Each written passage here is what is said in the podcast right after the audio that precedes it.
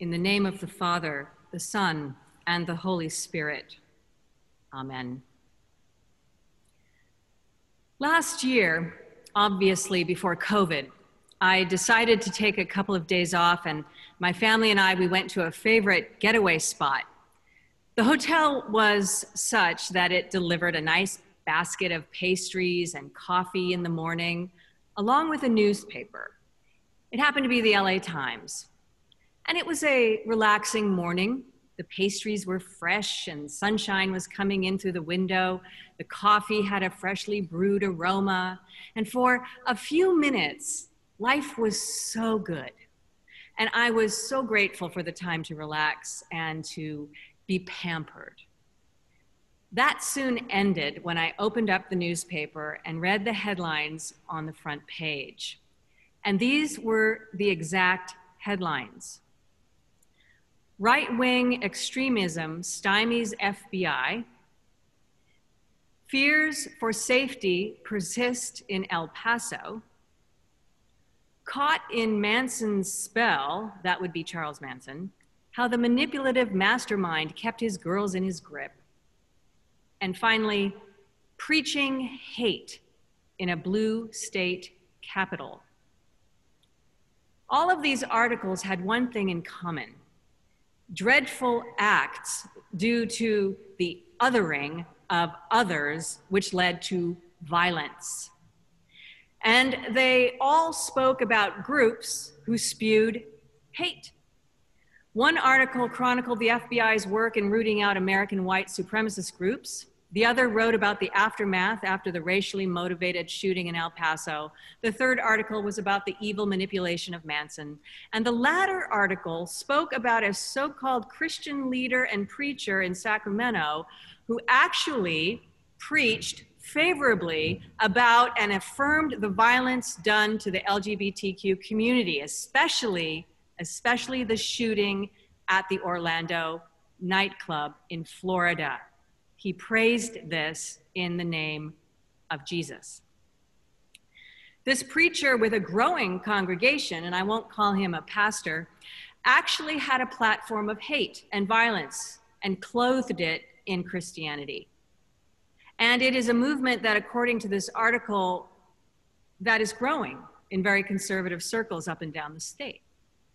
Families with children were hearing these messages. There was a Sunday school.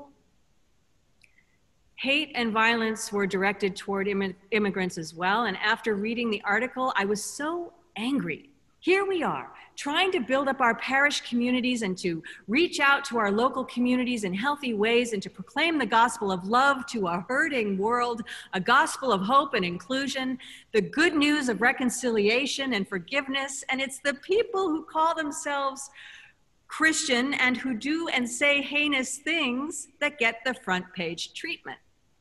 Giving those who say they don't need religion in their lives the opportunity to say, see, this is why religion is bad. Religion is hateful and extreme. But then, but then remember how many marveled at our presiding bishop, Michael Curry's sermon about love at the wedding of Prince Harry and Meghan Markle.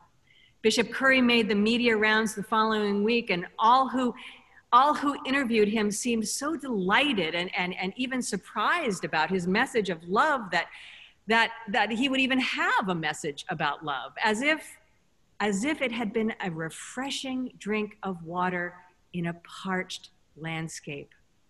And based on the positive reaction to his sermon, he had preached to a parched world. Preaching about love is not a new sermon. Churches around the country preach it all the time, but, but we aren't heard as much as the ones who preach about hate. People are surprised to hear about Christian communities who don't exclude, but who really are inclusive and who really do the hard work of reconciliation. So let me say this right now: hate is not a Christian value. The front page of this newspaper was abundantly dark, and a response to the hate that is spewed in gunfire against innocent shoppers at a Walmart in El Paso, and, and the rise of white supremacism and, and, and in the murderous delusions of a psychopath wielding fear and terror over innocence. But again, what is so inexcusable are those who profess to preach the gospel of Jesus who put forth a gospel of hate instead. And when a larger and larger percentage of people in this country say that they are non-believers who don't find the church relevant, isn't it obvious why? Why would anyone want to be part of an institution or faith practice that tells them that their family member, their neighbor, their son, daughter is to be shunned? That it's okay to gun them down in a nightclub, or that it's appropriate to espouse hate on those who are less fortunate than we are? Why would anyone want to explore Christianity when that is all they hear? Like I say, those who preach hate seem to have the loudest voices, while many who live faithful Christian lives and who are a, a quiet blessing to others go under the radar and are unnoticed. Will the real Christianity please step forward? Today is our patronal feast day, King Edmund of East Anglia, martyred for his Christian faith. Now, legend has it that Edmund was the first patron saint of a united England at a time when the Danes, who were thought to be Christian-hating marauders, relentless, relentlessly plundered and ravaged the countryside. Edmund is said to have given up his life rather than surrender to the Danes. According to accounts, he said, "I would rather die, if necessary, for my own land, and Almighty God knows that I will never turn aside from his worship and his true love, whether I die or live." He stated that he would never bow to the destructive invading leadership unless the invading leadership were to first bow to Christ. Not to bow to him, Edmund, so that Edmund could have the power, but to Christ. Well, that didn't happen, and Edmund was murdered and later deemed a martyr. What is a martyr? Well, a martyr is someone who sacrifices his or her well-being for the sake of his or her religious beliefs. And we can actually expand this definition to include someone who gives up his or her life or safety or, or well-being rather than betray something that is sacred to themselves. However, a martyr is someone who doesn't give up their lives merely for a generic set of beliefs. Their beliefs are ingrained into the very fabric of their being, and it is virtually impossible to deny one's own being, right? One's very self-identity. So, so theirs is a faith that goes from believing to being, going from believing to being itself. The choice is simple: to be or not to be. That is the question. Christianity for the martyrs is not a, a simple creed. It is life itself. It is a way of being. When put to the test, "Denounce your faith or die," they would rather die, because living is not worth living if you actually have to deny your very being, right? Remember the young teenage girl, her name was um, Cassie, back in the horrific nineteen ninety-nine Columbine shootings, when one of the deranged gunmen put a gun to her head and asked her if she was a Christian, most likely knowing that if she said yes, she would die. And she still said yes. And she sadly and tragically was shot and killed because of her answer. Articles spoke of her as a modern-day martyr. Now, obviously, King Edmund lived during a time when war was a fact of life. People who were different from each other, those who had the most power and strength, got to ravage and pillage and plunder and murder. If you didn't do it to the other, the other would do it to you. In this respect, choosing hate, the other may have even If you, if you chose to hate the other, you may even have ensured your survival rate. Martyrs like Edmund, like many saints who didn't fold to the pressure of denouncing their faith, they may have lost their life, but they gained their lives in that they didn't deny their very identity, their very existence. Jesus later in Matthew says, "Those who find their life will lose it, and those who lose their life for my sake will find it." So we look at this gospel today and see that what Jesus is doing with his statements to the disciples is, re is, is he's requiring them to take a journey, and for us to take a journey that will lead us from a generic believing to a courageous and committed being. Jesus is predicting that the, the disciples who go out into the world, spreading the gospel, which is a gospel of justice and peace and inclusivity and reconciliation and forgiveness and love, that they will be hated for it. They will, they will be hated for preaching about all of these great things, all of this good news that is meant to transform the world from, from one where powers struggle to dominate each other by plundering and pillaging to a world where there might actually be peace and joy.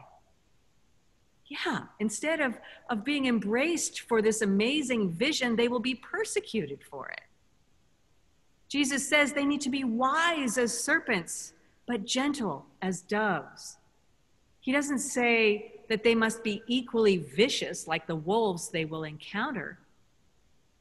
Last week, we heard a little bit about what it takes to be wise and to have wisdom. To be wise is to, to be and stay committed to God, to trust that the Spirit of God will, as Jesus says, give you the words and will speak through you. If you stay committed to God, you will be equipped to handle the rejection and the hate, and not only that, but to speak out against the hate. God will give you the words. To be like a dove is to be gentle, yes, but, but doves were often birds that were used for atonement sacrifices.